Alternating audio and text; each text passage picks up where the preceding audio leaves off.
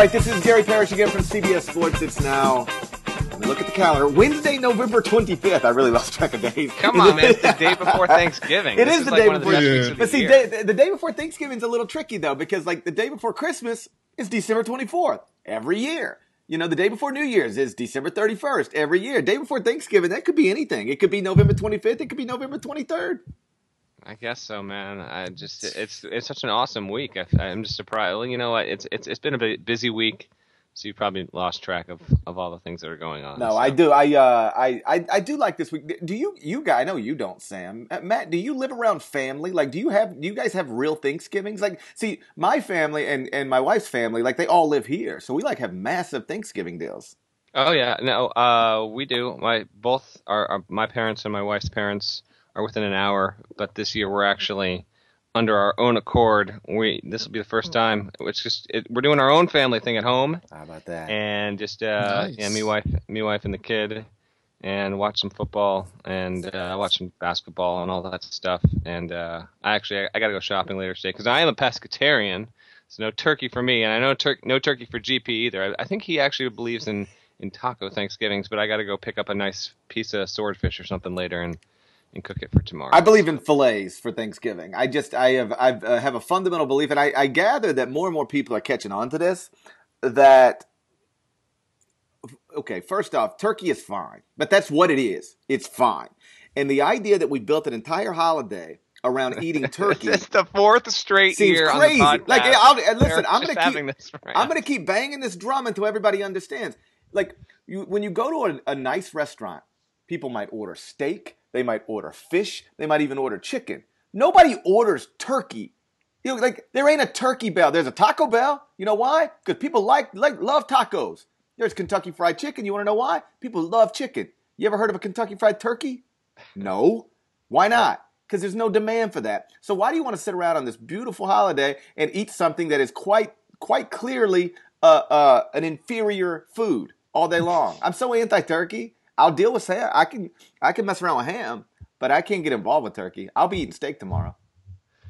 And I've Yeah, also I I've, also I've also reached the point where we're old enough now. I'm old enough now where I can make uh, my home the home. Like when I was a kid, we'd go to my grandmother's for Thanksgiving, right? And then in my uh, young adult years, we'd go to my father's or my mother's or whatever. And uh, but now it's like okay, we're gonna do it at, at my house, and that's like the best because you, you there's something really great about not having to leave your house. I'm really looking forward to not leaving my house. Sam, where are you at on turkey? You are you on my anti-turkey campaign? Uh, I mean, I will have turkey tomorrow. I will say that. Um, You'll only have it because you think you're supposed to. There's no other scenario where you would eat turkey tomorrow. If I laid out a steak, a fillet, okay, I said, okay, hey Sam, it was like one of those uh, deals where you go and it's like a fixed menu, but you get to pick what you're getting. So you say, Yeah. you say, okay, you, you can have chicken, or you can have steak, or you can have pizza rolls, or you can have turkey. What would you pick? Yeah, no, I mean, I would go with the steak, obviously, Then but why wouldn't you go with the steak tomorrow? yeah, I mean, it's yeah, like you said, it's tradition, and I'm totally okay with the tradition being uh, what it is as far as turkey because you never have turkey throughout the rest of the year, and it's okay for me to get a change.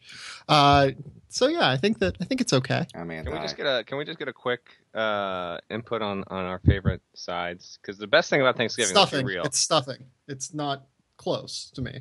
Uh, so, and by the way, you call it stuffing, not dressing. we, Yes, call, stuff- we, we call it dressing. Yeah, I call Yeah. it dressing too. I like. Uh, you know what I like? I like a deviled egg. a deviled egg, really? I, I will eat a deviled egg. You won't eat I'll a eat a deviled egg? deviled no. I know you'll eat forty deviled eggs. I, I know. I love just- deviled eggs. That that's your number one Thanksgiving side right there. well, like, uh, give me some more options. You know what I hate? Cranberry sauce. What is Yeah. that? well, that's the thing is if you only go the cranberry sauce in the jar, then you're missing out because legit cranberry sauce might change your life. I got to be honest with that. Man, cranberry sauce. That stuff. Look, you ever touched it? Have you ever touched it with your hands? I mean, It's Are you talking about like the, the Are you talking about the canned stuff? no, I'm talking about like uh like cranberry sauce. Like maybe we're talking about two different things. no, no, there are two different kinds of cranberry sauce. There's the stuff Yeah. that comes in the can, Yeah. and then there's like genuine homemade cranberry sauce. is that You don't- is that, that cranberry like could you throw it? Is like is the cranberry sauce I'm talking about? I'm talking about something you could you could pick it up like a little frisbee and maybe throw it. yeah, that's the jar. Yeah. Oh, okay, that's what I get down with. But I, but I like can't even touch that stuff. It looks it's No, like no, so no. slimy. No, no, no. You know what the you know what the sneaky good side for Thanksgiving that I, I feel just it's such an obvious American side, but it hasn't picked up a lot of traction. Get some baked mac and cheese in there. I'm down with that. I can get That's a down good with one, baked- yeah. I can get down with baked mac and cheese, mashed potatoes. Like I'm fine with potatoes.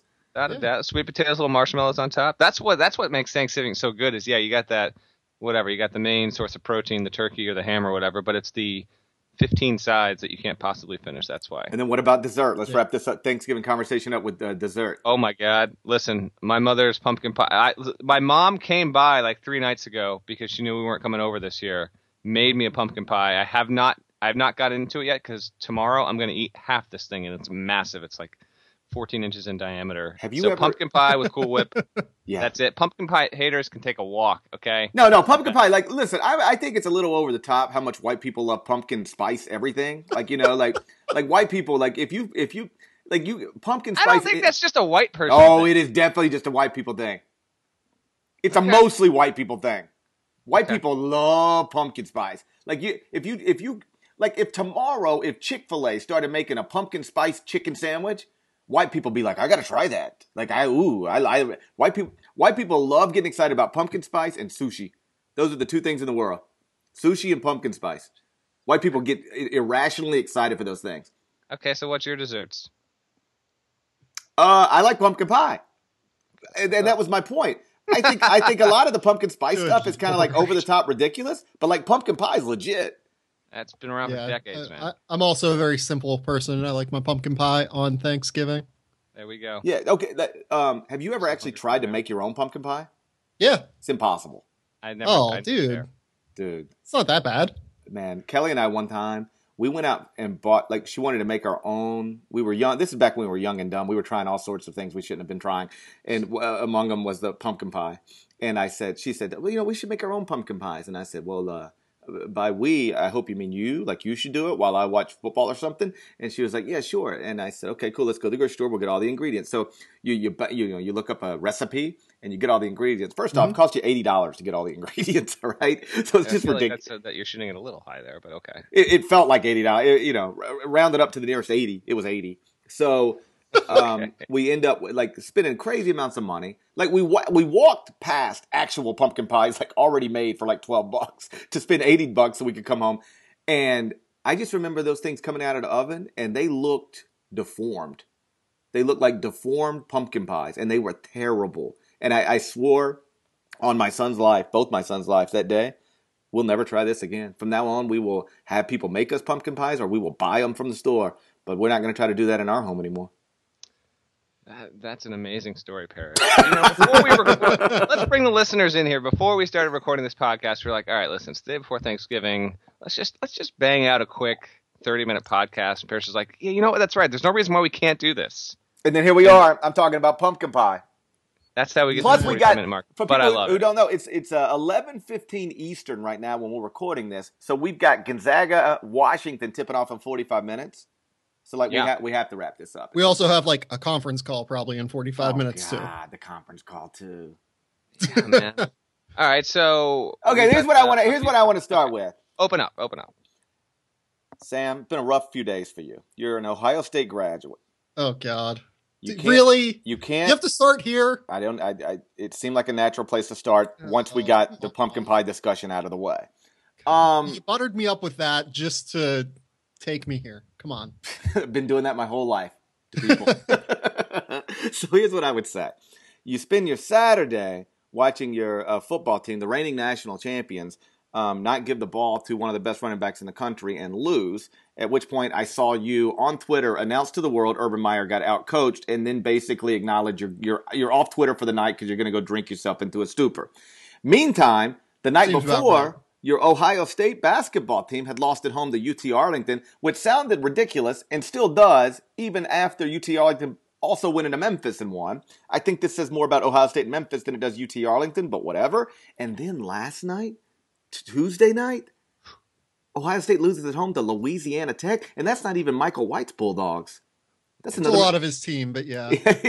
right. What like it's just they're not good, right? I mean that's just Um, that's the, the I mean and you look at the roster, you don't expect Yeah, them to lose to Arlington and and La Tech, but you look at the roster and you don't expect them to be very good. The only reason I think any of us thought maybe they'd be okay is because they're always okay with that, but like they're just not very good, right? Yeah, Thad's just an outrageously good coach.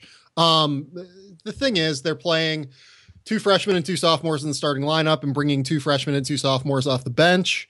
Um, there's a lot of youth there. There's no one that's really stepped up uh, from what I've heard as a leader, and there's also no one there that can be a like lead scorer as well. Like you can't really. Marc Loving's more of a guy that I've always liked as a floor spacer. Um, Jae'Sean Tate's like a guy who's a garbage guy who you can trust to crash the boards at six foot four, but you don't really want him. You know, creating offense. And uh, I think Jaquan Lyle was a guy that a lot of people got really excited about after the whole D'Angelo Russell thing last year. But Jaquan Lyle's also quite clearly not D'Angelo Russell, and that's fine. But uh, whenever you're looking for a guy who can be your lead scorer, that's uh, not going to be a great thing uh, to have around. So it's not it's not great right now. Um, Austin Grandstaff and Daniel Giddens look okay uh, as freshmen, but that's that's about the that's that's the top end of the spectrum right now as far as excitement. I'm not not real in on this right now. Uh, I'm not going to be real pleased with the season. Uh, their out of conference schedule gets wild now. They have like Virginia, Kentucky, Memphis. Um, they, they have someone else pretty good too. Um, Connecticut, I think it is. It's it's not going to go well for them over the course of the next month and a half, and uh, it's yeah, I mean, maybe they'll get battle tested and grow through this, kind of like how UCLA did last year. But uh, I sincerely doubt that this is going to be a team that makes an NCAA tournament run it, right now. It, it, reminds me a little bit that that and and it, unless you're Duke or Kentucky, really, maybe even North Carolina, it's tough to lose one and done guys. Like it said, at some point mm-hmm. it catches up to you, but it's especially tough to lose one and done guys that you don't think you're going to lose when you sign yeah. them. You know, like it's yeah. what, like when you lose Okafor, like you were always losing Okafor. When you lose Karl-Anthony Towns, you were always losing Karl-Anthony Towns. Um, I, I know that Thad and that staff recognized when they got D'Angelo on campus what they had, and that he was better than they anticipated and better than people realized. And I and they knew mm-hmm. early on, okay, yeah, we ain't keeping him for a sophomore year. But when they signed him and started recruiting the class of 2015 they didn't think they were going to have to be replacing D'Angelo Russell, and that seems to yeah. like that's an issue, right? Yeah, I think so. I, I, mean, like I said, honestly, they did pretty good in replacing him and getting Jaquan Lyle, right. who was like a top 50-ish kid. Like he's kind of an older kid too, so you'd think he'd be able to step in reasonably early and play. And he, you know, he's starting. He's not really a point guard though. He's kind of like D'Angelo Russell in that he's uh, more of like a really, really good ball handler that's probably better off next to another point guard.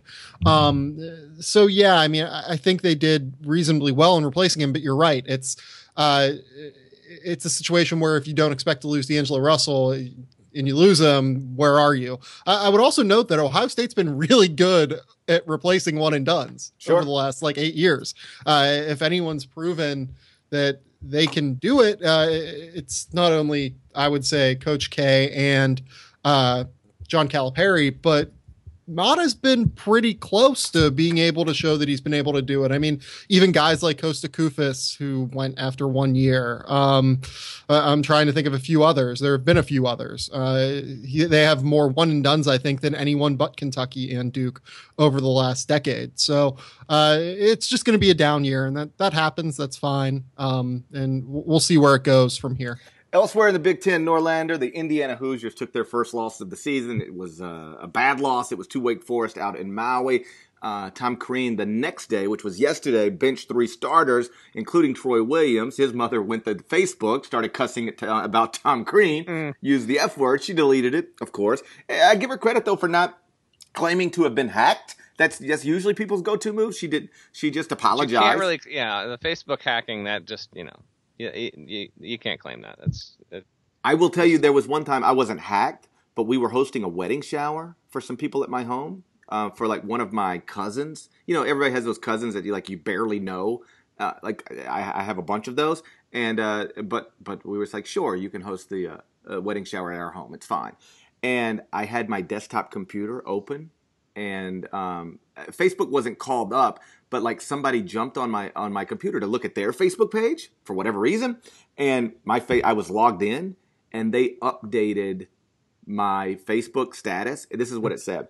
Uh, it's uh, this, and you got to understand, this is when Memphis football was terrible, like under Larry Porter, like losing games by forty, and it was like I have a. This was like getting ready for football season. It was like I have a prediction. This is to surprise people, but Memphis is to win you know, I guess it was Conference USA, Conference USA this year in football. You can book it, and and and I, start getting all these like replies and like whatever, and I'm like, dude, you can't like. And I come home, and it was like um, so, some like friend of one of my cousins that thought it would be hilarious that Gary Parrish would be uh, predicting Memphis to win a football, and I was like, that's not hilarious. That's the type of thing that like people will talk about and, and use against me. Like that's not funny, right? So I I, I don't know. Funny. I, yeah, no, he thought it was the funniest thing ever, and I was like, "That's not funny." Like that. Like first off, I'm not 20 like you, so that's not. we probably don't think the same things are funny, but like that's like you know like people will like put that on a that'll end up on a message board somewhere. I think it did end up on a message board somewhere. I had to not. Of course it did. Yeah, and so um.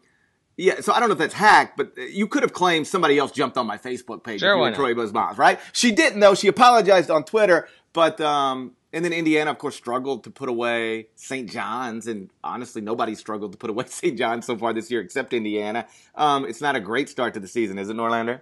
It's not. So we have an interesting game for anyone that gets this podcast before Indiana UNLV. You know, just it's it's one to watch because you've got a UNLV team that isn't necessarily setting itself up for an NCAA tournament run, but getting a win over Indiana, which I think it is capable of doing.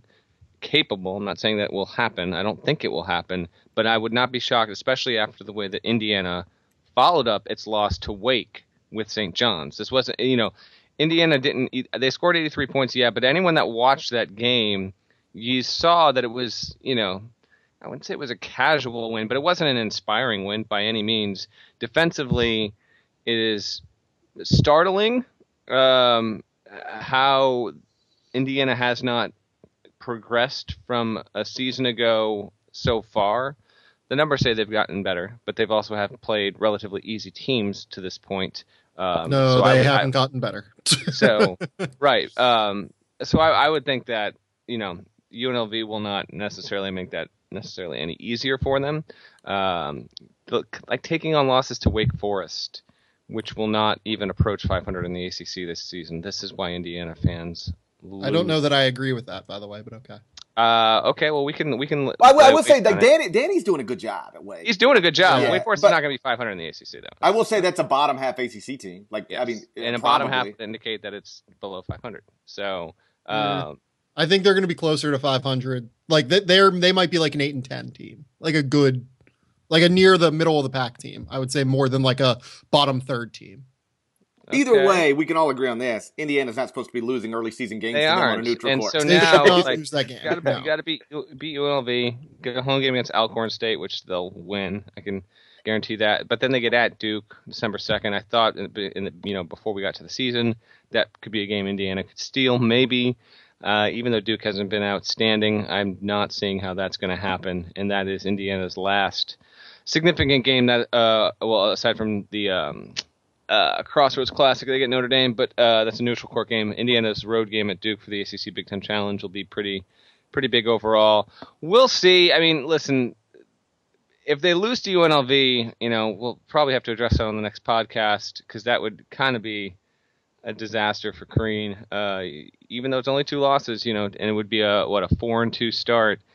You're, you're not giving yourself any sort of favors outside of league play, and what ultimately can happen is it can compound itself. Where if you do well in the Big Ten, that's fine, but you know this could ultimately end up meaning that instead of getting a four seed and coming close to your potential, you end up closer to an eight seed. And what does that mean? Well, Mhm. then you get a number one seed in the second game. And what does that mean? Well, you probably lose it and you don't get to the second weekend, and then the fans go nuts. So that's uh, a really exaggerated timeline. But telling you, can't if they lose to UNLV, they probably won't beat Duke. See what happens against Notre Dame. And they do, you know, finish top four, top five in the Big Ten. Something like that could happen. I will remind everyone this is a team that um, Sam said would win win the Big Ten if not finish second. So hasn't looked like yeah, that so I think far. they were the second best team in the Big Ten. Yeah, yeah, yeah. So, but we'll. Uh, And I don't, I don't think they can't be. I mean, they got to Yeah, figure out no, the stuff on the agree with that. defensive end, but offensively, like they're good. Like that, you know, I think they're gonna. They've got a, they've got a, a an experienced playmaker in Yogi. I really, li- I like Thomas Bryant at least on the offensive end. Yep. Um, you know, I, I, I like that team. I, I mean, they just got a guard, and of course, Indiana fans would just, you know, uh, popping at me on Twitter about, oh, do we still feel sorry for Tom? Cra-? Like, I get it, right? He lost a game. You're gonna, Yes. but here's here, here's the thing, and and it actually underlines my point. It doesn't disprove my point that I made in the story last week. It actually underlines it. We've seen uh, Josh Pastner take a bad loss so far this year. We've seen Thad Matta take two. We've seen North Carolina lose at Northern Iowa. Like we've seen um, Wichita There's State leave at Tulsa. Like there have been upsets in in this season already. Do you know another coach who who had a player's mom cuss him out on Facebook? Right. That, that, that, that- that is unique to Tom Crean for whatever reason. Like for whatever reason, it that only happened to him, and so it sort of underlines my point. Not that this guy, oh God, he can't. He should be above criticism, but like the criticism, like seems to go to levels that other coaches simply don't deal with. Like Yeah, like one of your players' moms cussing you out on Twitter.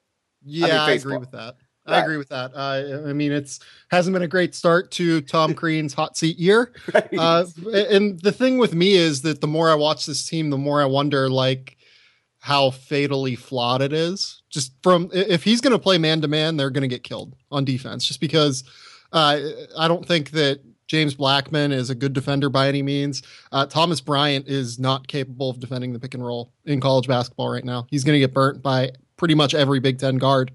Um, and if that's going to be the case, uh, they're just going to have to play zone, I think. Uh, and you know, Thomas Bryant's been pretty good around the rim. He's pretty good at contesting shots because he has like a seven five wingspan. That's pretty crazy. Um, but uh, yeah, like I don't understand their reluctance to go to that. They did for a little bit yesterday, and it, it looked pretty ugly. I'm not going to lie to you, but uh, I think that they should probably go to that more often, practice it a little bit more often over the holidays, and uh, really get into that because that's where they can be at least passable defensively. Uh, you know, maybe the fact that there's a shorter uh, shot clock, uh, it might take teams. Uh, might make teams struggle a little bit more to get efficient shots. So, uh, yeah, I, that's what I would do. But it, it, it's this is a roster that's pretty flawed right now. for whatever reason, coaches who are man-to-man coaches are forever hesitant to like just say They are. to say we we can't guard this way, so we got to do something else. Uh, the obvious, most recent big example, like Mike Krzyzewski last year, Yes, right? He just said he said, "All right, this we we ain't gonna get this fixed, this man-to-man. So like, let's do something else," and it worked. They won a national championship. I will tell you, when I was in Bloomington a few weeks back, um, I, w- I was at two practices and Mhm. like they it was almost exclusively dedicated to defensive stuff. Like they were Mm-hmm. really working on how to guard pick and rolls and and um, how to fight through screens. And I mean, it was um, very detail oriented instruction. It it just isn't computing for some reason. But like I, I well, don't. it's it's yeah. just that, uh, like Thomas Bryant, for instance, on those last two plays Yeah. against Wake Forest, like that wasn't a situation where he was doing the wrong thing. Right. I I mean, on the first one to uh, Bryant Crawford, he probably tried to down the screen a little bit too far inside and didn't keep contain. But it's more a question of lateral foot speed more than anything. It's just not tenable for him to guard out in space right now. And he's not an awkward big though. Like when I watch no, him he's work not. out, He's fluid. Yeah, Yeah. like he really runs the court well, and and like um, you know, even like, and I'm not trying to pretend he's a six foot ten ball handler, but like, Sure. you know, like for an 18 year old six foot ten kid, like he he handled the ball well, he looked comfortable shooting. But you're exactly right. When they put him in those pick and rolls the other night, on Yeah. on he looked awkward. He he's not an awkward big, but he looked like an awkward big in those moments. Yeah, I mean, whenever you put a big guy like that in space, sometimes, and you have to remember too that Thomas Bryant is, I think, the youngest freshman in this class that's like among the elite guys. So his body is still maturing in a way that someone like Ben Simmons might not be. So, uh, like, you put him in that situation, it might just be a situation he's not real comfortable with yet, and it might be a situation where he gets a little gangly and a little bit awkward uh, whenever he's trying to get down in a defensive stance because he's not really used to being out on the perimeter. So it's explainable, but it doesn't really help Indiana this year. Norlander, you worried about Maryland at all? They are undefeated, so like that's fine. But they have, um, you know, I think everybody's like, "Ooh, Georgetown's pretty good," and I, I don't disagree. But Georgetown's also one and three with a home loss to Radford, and and uh, Maryland struggled with them at home. Put them away, but struggled. They struggled with Rider, couldn't put them away. Ends up being a seven point game. And then last night, uh, they were down five points with less than seven to play against Illinois State. Now they ended up winning by double digits. They closed on like a 25 to 14 run something. Um, but still um, you know, they, they haven't looked sharp. They're not shooting the ball well from the perimeter. I think they can shoot the ball from the perimeter well. Like I think Robert Carter can make shots. The Sulaimon can make shots. Melo can make a shot. But as a team, I think they're shooting like 30% from three. Are you concerned about them at all? Maybe a little bit because I watched all of that Illinois State game, and Illinois State is a really good team. I actually think they have the capability to beat Wichita State in the Missouri Valley this season. And, it, and while Watch they might not build an, an at-large resume, I do think they're capable of doing what they weren't able to do last year. And, and that program is actually it's gotten kind of close over the past decade in the uh, MVC tournament, but been able, unable to win it. I think that they can do that this year. So it wasn't like Illinois State's a, a brutal team that that Maryland was really struggling with. They're good, um, but not that that good. Maryland should be winning that game by a comfortable 11 point margin. That game was obviously not an 11 point game for most of it. It was just the final two minutes they pulled away. I will say right now, Maryland doesn't look like a top five team in the country. That is okay, by the way, just because we have these preseason rankings and we're forecasting what we think the teams will be, and they stumble out of the gate a little bit. You know, UNC doesn't have Paige, and that's been a huge factor, obviously. Maryland, I wasn't necessarily expecting to come out with its hair on fire and just be this dominating team, averaging you know 22 point win margins. I, not necessarily. I think that they can grow into being a top five team, and I think that they will. They still are undefeated. They haven't been victim of any bad losses. The Georgetown game was just, I think, a special case of it being uh, tremendously hype, a lot of fun. I think it was Georgetown got up for that game after the the Radford, you know, embarrassment if you want to call it that. But we'll see. Maryland has a game against Rhode Island uh, here on Wednesday night they should win that game because Rhode Island obviously doesn't have EC Matthews the entire year. Rhode Island is not terrible even without EC Matthews. If they play the way they did against Illinois State, I think Maryland will lose to Rhode Island. I'm not expecting that to happen though. The interesting thing is the game against North Carolina, which comes up on Tuesday, December 1st. Um, we'll have a podcast before that game goes live, so maybe we'll get more into that specifically then. Would think Marcus Paige is going to be back for that game. I think all the indications that he is on pace to be ready, and that'll be great just because you want to see both the teams fully healthy, as fully healthy as they can possibly be. Dion Wiley obviously out for the year for the Terrapins. Not too concerned yet. Almost want to see what they do over the next course of the next three games. Let's see if they can beat Rhode Island they have a home game against Cleveland State. Obviously, that should be a win. And then let's see what they do against Carolina because I think that will be a, a, decent barometer of what they are because this is a team uh, that is not necessarily accustomed to being so targeted. They were, you know, on on the rise last year, but obviously over you know the previous six seasons or so, um, it's just been you know an okay team, if not a, a downright average team in, in certain years. So I'm not overly concerned yet.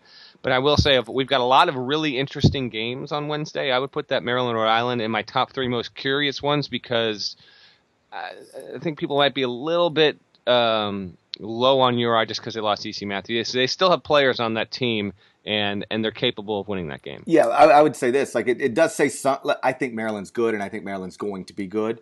But it does say something about Maryland at this moment that they're playing an unranked Rhode Island team on a neutral court. Rhode Island has lost its best player for the year. What's the line? Six. Uh, yeah. See, that's yeah, that's a good point. Yeah. yeah. Like they're they're it only a six more. point favorite over an unranked team that lost its best player on a neutral court. Like that that says something. that says something about you. Well, I would say there too that a lot of the uh, Vegas sports books do run off of you know algorithms sure. that probably don't rate Maryland particularly highly. That's true. Um, like if you look at where they are in KenPom right now. I mean, okay, yeah, KenPom's got it as a two point game. Yeah, so uh, I would say that that doesn't really surprise me. And I'm again, uh, I think I wrote about this maybe uh, after the Georgetown game. I, I didn't expect Maryland to be a finished product right off the bat. I mean, they're integrating three new pieces that are very, very important to their hopes in Robert Carter, Diamond Stone, and Rasheed Sulaimon. I mean, all three of them started last night. So uh, whenever and you're Sulaimon, by the way, come on, give him, give him. He's been really good for that team so far. Yeah, he has. He's been, he really been has. vital. Um, and you know, th- this is a guy that Sam was kind of pushing back on me to include in our top 101, but he's. I'm telling you, he's going to be critical to that team all season long. He has been even better and more important through the first four games than I would have even expected him to be.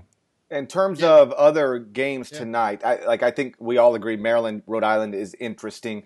Um, I, I think that Michigan, Connecticut is really good on on paper, and then also I think that I think this is great. Like the championship game in Maui is is typically great, but like Kansas Vanderbilt should be terrific, right? I mean, like Kansas is Vanderbilt can really score, and Kansas is really scoring.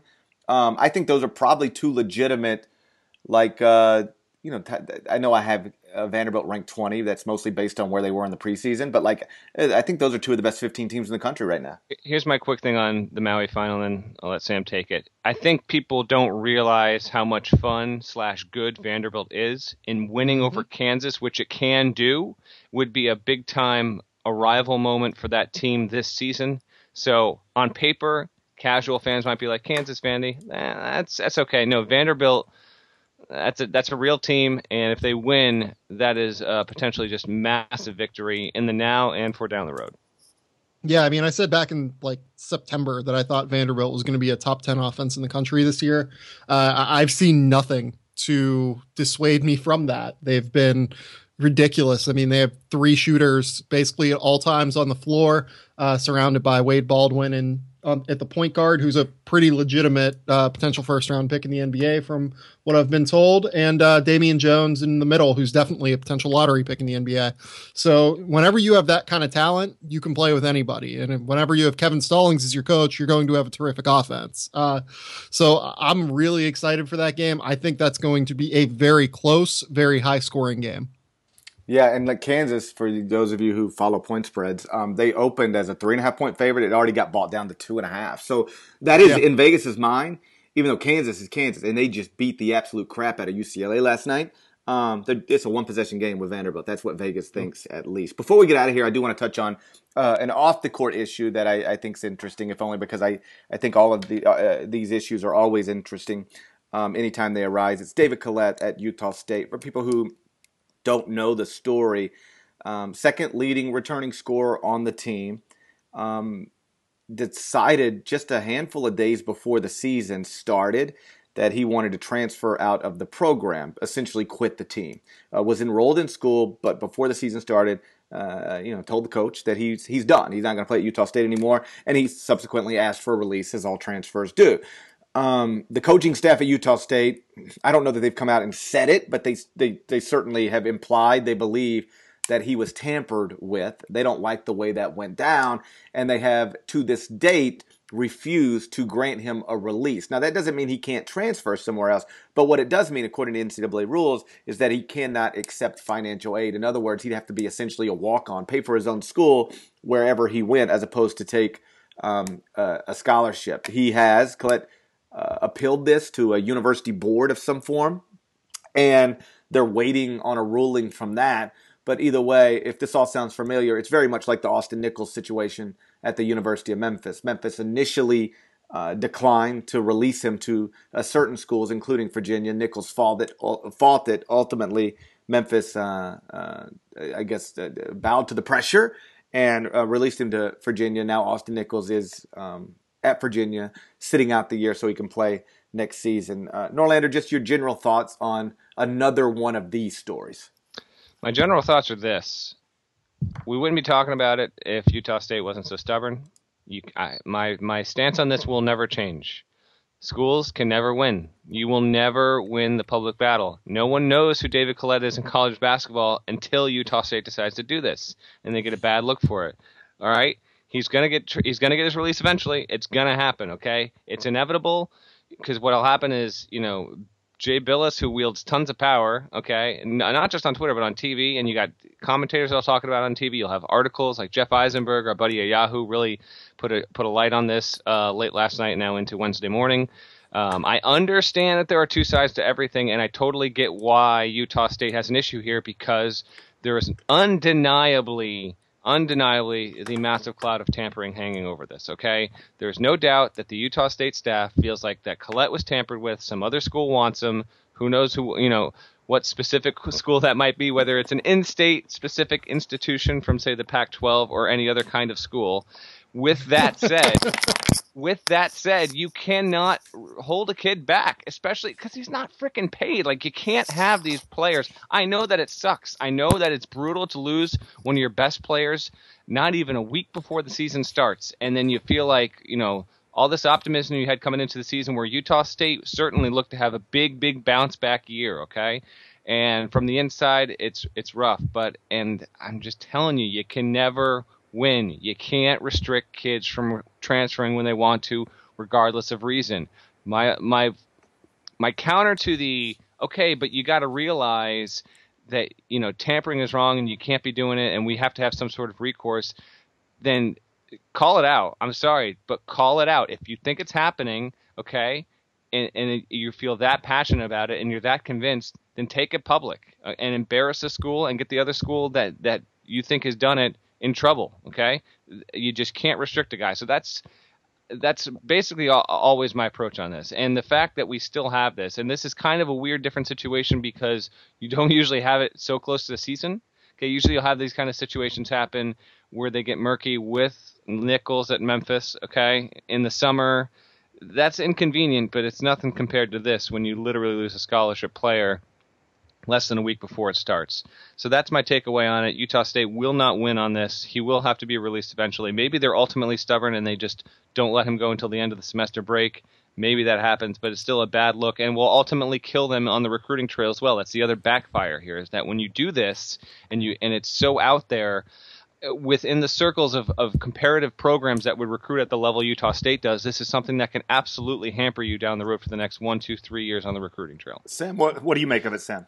Yeah, seriously, that's a really good point, Matt. I mean, you look at Utah Valley under Mark Pope, uh, who just brought in a four-star recruit. That's the kind of kid that, uh, you know, could have been a candidate to go to Utah State. Could have been a candidate really to go to a Pac-12 school. But uh, uh that's kind of a power that's there right now that could uh, go against Utah State at this point. Now, this is so stupid. Like, what are what are you doing, Utah State? You know that you're not going to win this, and if you don't know that you're not going to win this, then you are hopeless, and you should not have a job if you don't know that you're not going to win this. It doesn't make sense to me to hold this up. Uh, can we also just talk real quick about Collette in this uh, Yahoo article that Jeff Eisenberg did a great job on?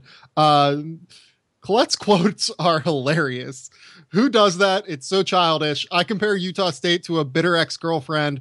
I feel like I broke up with Utah State and now she's doing everything she can to get back at me.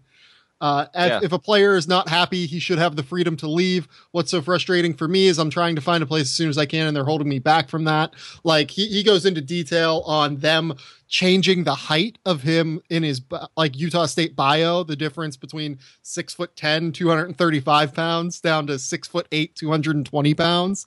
Like it's just childish stuff. Like what, like I said, what are you doing, Utah State? This is the kind of stuff that teams are going to look at, they're going to use against you, and you're not going to come out on the good end of this. Release him now. It, this is dumb. It tells you all you need to know because you don't usually see in these kind of cases. I mean, like GP did a lot of the Nichols reporting with Memphis, um, and and Austin doesn't didn't really talk with that. Uh, for Collette to just he is you know doesn't give enough. He's he's going after him, and and this is a, a completely fractured relationship, and it's and it's almost like um, when you read the quotes in, in the in the story by Eisenberg, he has this uh, this self-deprecating. Um, he's frustrated clearly, but he's almost like this is ridiculous. Like, what are we even doing to get to this point? Yeah. Um, and and and that that of itself is is is a big indication of the problem here. And you know, I know Thanksgiving is coming, and it, it kind of might get lost in the mix here. But if he's still he's still on the not being given a release a week from now, the the problem will only get bigger for Utah State. To me, this is such a simple situation. Like um, in terms of how the schools have to handle it, I, I don't think any of us would argue that um, if we were on staff at Utah State, we would be frustrated at how this went down. We we believe somebody sure. tampered, which means somebody certainly did tamper,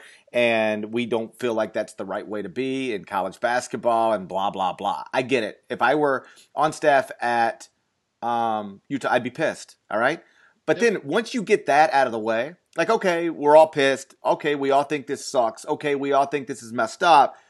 Now that now let's put this over here. Now what? All right. We can't undo it. The kid ain't going to play for us. So now what? You can fight it, but you really, I, I mean, I guess on some level you hurt the kid, but you also hurt yourself. And you could argue you hurt yourself more than you hurt the kid because it's terrible publicity for you. Nobody is taught. Eh, how about this? When's the last time we talked about Utah State on a podcast? Exactly. Never. It's never yeah. happened. All right.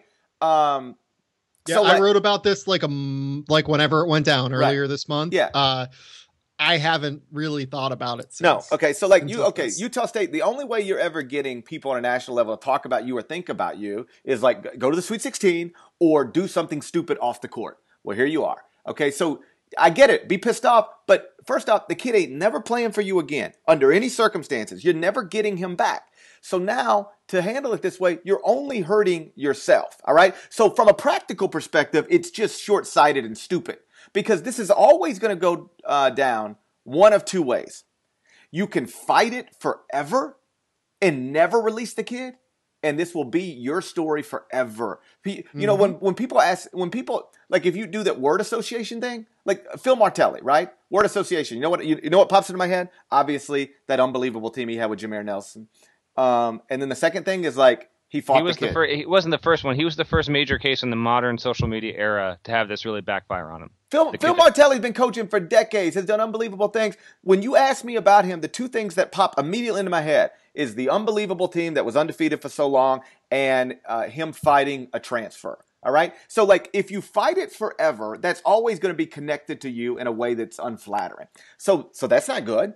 The other thing is that you're going to ultimately relent in, at some point anyway.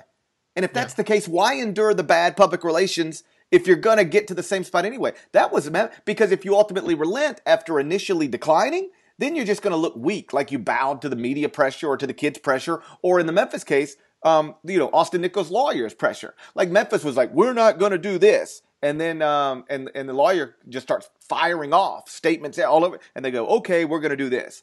So, like, you're either going to fight it forever, at which point that's not good for you, or you're going to ultimately relent anyway, which means like wh- why don't you just relent right from the beginning and and you can actually turn it into a positive. Like I think I think the first coach to ever come out and say this could actually turn it into a positive. And and and and you guys are both right. Like how about just speak openly about it? How about just say this? You know what? Uh, we were relying on this kid. We've invested thousands and thousands of dollars in this kid in terms of scholarships and training and uh, uh, you know uh, all sorts of stuff. And to have this happen so like late in the calendar, and um, and to have it happen when we believe that you know other men in our profession tampered with this kid and, and made this happen. That is frustrating, and we think it's wrong. And I will tell you, I may coach here for 20 years, or I might not coach. I might not last three but I'll never do that. You'll never hear about me tampering with other people's players and trying to mess up another person's program or another person's career. We are we're furious right now. That said, we recognize that um, these are unpaid student athletes and we don't own them. And if, if if a young man reaches a point where he doesn't want to be with us anymore, um, we don't have to like it, and we don't like it, um, but we're not going to fight him on it because we think that's just as wrong as what the other staff did here. God, like how how quickly would So that simple. how quickly how quickly would that coach become the most popular coach in America among media members and like reason, most reasonable people? Like, it would like be real easy. we'd all be lining up to write like we'd be texting each other, "Hey, I'm going to write this column. Hey, I'm going to write this, you know, like, "Hey, I got this." Or like we'd be talking about it. You can take this bad situation turn it into a positive. Instead, you take this bad situation, make it worse.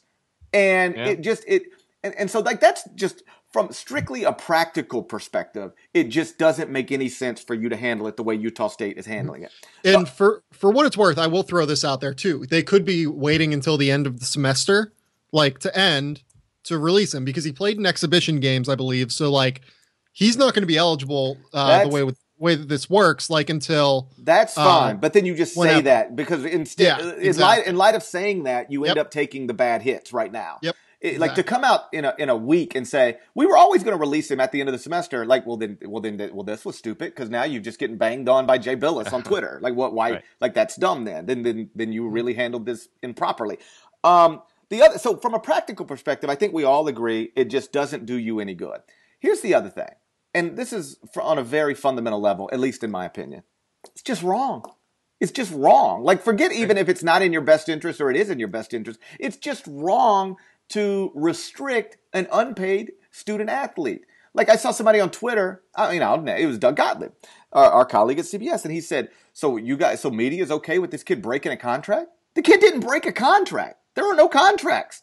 If we want to start talking about student athletes and contracts, you know what happens when you get contracts? You get paid. Get paid. Right. I've got a contract. I get paid. Like, you know, you don't, you, like, there is no contract. The kid didn't break a contract. He he he de- he decided he didn't want to for whatever reason play basketball at Utah State anymore. So like it's just fundamentally wrong to restrict to restrict unpaid student athletes. Basically, any other student on a campus can decline a scholarship, which are again year to year scholarships, but can decline a scholarship uh, at one school and accept a scholarship at another school. In other words, I live um, in the South. If my son, when he gets in college, takes a scholarship from from Ole Miss and then decides after two years he doesn't want to be at Ole Miss anymore, he'd rather take a scholarship that's been offered to him from Mississippi State. He can do that. Nobody cares. We, that if it's okay for every basically every other student in the world in this country at least, then it should be okay for student athletes as well. To restrict them is is is wrong. Um, and as for the tampering thing, I get it, but I also got news for you. In life, tampering happens all the time. It happens in the coaching profession too. It ha- hey you you know we're talking about mid a mid major coach here. If Yeah. if he goes on and has three straight winning seasons, goes to the NCAA tournament three times, you me tell you what's No going to happen? He's going to get a nut job at the high major level, and you me tell you how it's going to happen? Somebody's going to tamper with him. Ta- Without Look at what's doubt. happening like in college football right now with Right the massive now. carousel that's happening. Like, how many times do you think someone has reached out to Tom Herman's people? Justin At Fuente has been locked up for Virginia Tech for three weeks. Is that tampering or is that just the way the world works? I also got news for you. At some point, Sam, I hope this never happens to you, but at some point, you're going to lose a girlfriend or you're going to lose a boyfriend and you're going to be uh, uh, disappointed because you thought that everything was going well. And you're probably going to find out that somebody tampered, right?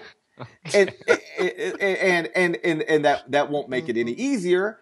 Uh, but it also won't be an, a, a reason to stand up and say, well, I think my girlfriend who decided she doesn't want to be with me anymore, or let's call it your wife. Your wife, your wife asked for a divorce, and you find out she's been tampered with by the guy who works in the cubicle next to her. Uh, Like, would you go? I, I would divorce you and let you go and and like uh, grant you your single life. But I feel like old Jimmy uh, in the cubicle next to you at the office tampered with you, so I'm not going to divorce you now. Like is that like that's not the way the world works. It doesn't matter why somebody doesn't want to be with you anymore. If people reach the point where they don't want to be with you anymore, personally or professionally, unless they do actually have a contract professionally, they get to go. So like why is it so hard for folks to grasp? There are smart people out here who can't understand this very basic stuff. That's a, that's a record for Utah State on the podcast, by the way. And, and, and probably will It stand is. for a while. Unless Oh, yeah. unless they keep this up. then we'll, That's right. Then, then we'll do this again, which underlines my point. You can tell how strongly I feel about this issue. It's just crazy. It's just Listen, let's go. Let's let's let's spend like the next twelve hours watching and writing about college basketball, and then let's have an awesome Thanksgiving. Hey, your little boy's first Thanksgiving, Norlander.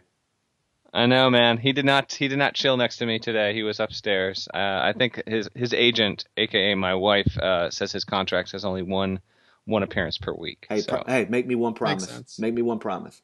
do you Don't, want? don't let that kid get anywhere close to some cranberry sauce. That stuff is gross. Have you ever touched it? Have you ever touched it? Oh yeah. Yeah, I think I think uh, everyone listening to the podcast should just send Parrish on Twitter gifs and JPEGs of, of cranberry sauce. Man, I can't. Please do that. I can't even look at that Please. stuff, man. I can't even look at that stuff. All right, I'm gonna I'm gonna send a, I'm gonna make a vine of me eating cranberry sauce, put it out there, and send it right to you, GP. do we? Are we going to take off a Friday podcast because of Thanksgiving? I yes, think you're traveling anyway. Yeah, I've got a flight Friday morning. I'm going to be out too. Yeah. So yeah. Okay. So like today is uh, Wednesday. We acknowledged it at the top. It's November 25th, the day before Thanksgiving. So um, what we will do is I'm flying to New York this weekend, and then I will be in New York on Monday. So we will, after a uh, what should be a fun uh, next few days of college basketball, we'll reconvene on Monday morning and we'll chat about all this again. That sounds good, man. How about Enjoy this? Your turkey tomorrow, GP. I'm not eating turkey. I would never, under any circumstances. Eh. 50 minutes. We went 50 minutes. And we promised ourselves we wouldn't do more than 30 when we started. But then I, I started talking about uh, transfer restrictions and and and uh, Cranberry sauce. cranberry sauce, and those are the two things that get me worked up the most. they really do, man. Really, if you want to get me fired up, start talking to me about turkey, cranberry sauce, and transfer restrictions. By the way, All right, we're that- checking in right around 50 minutes. I know, I know. Here we are. Here we are. Never fails. All right, I gotta go. Okay, I'm going to watch Gonzaga and Washington. All right, man. I'm thankful for you guys. so- I'm thankful for you guys. I'll see you you later. guys. All right. Remember, you can subscribe to the Eye on College Basketball podcast over on iTunes. That's the quickest way to get your hands on the latest episodes. Do that. And like I said, um, we will talk to you again on Monday. Uh, have a wonderful, uh,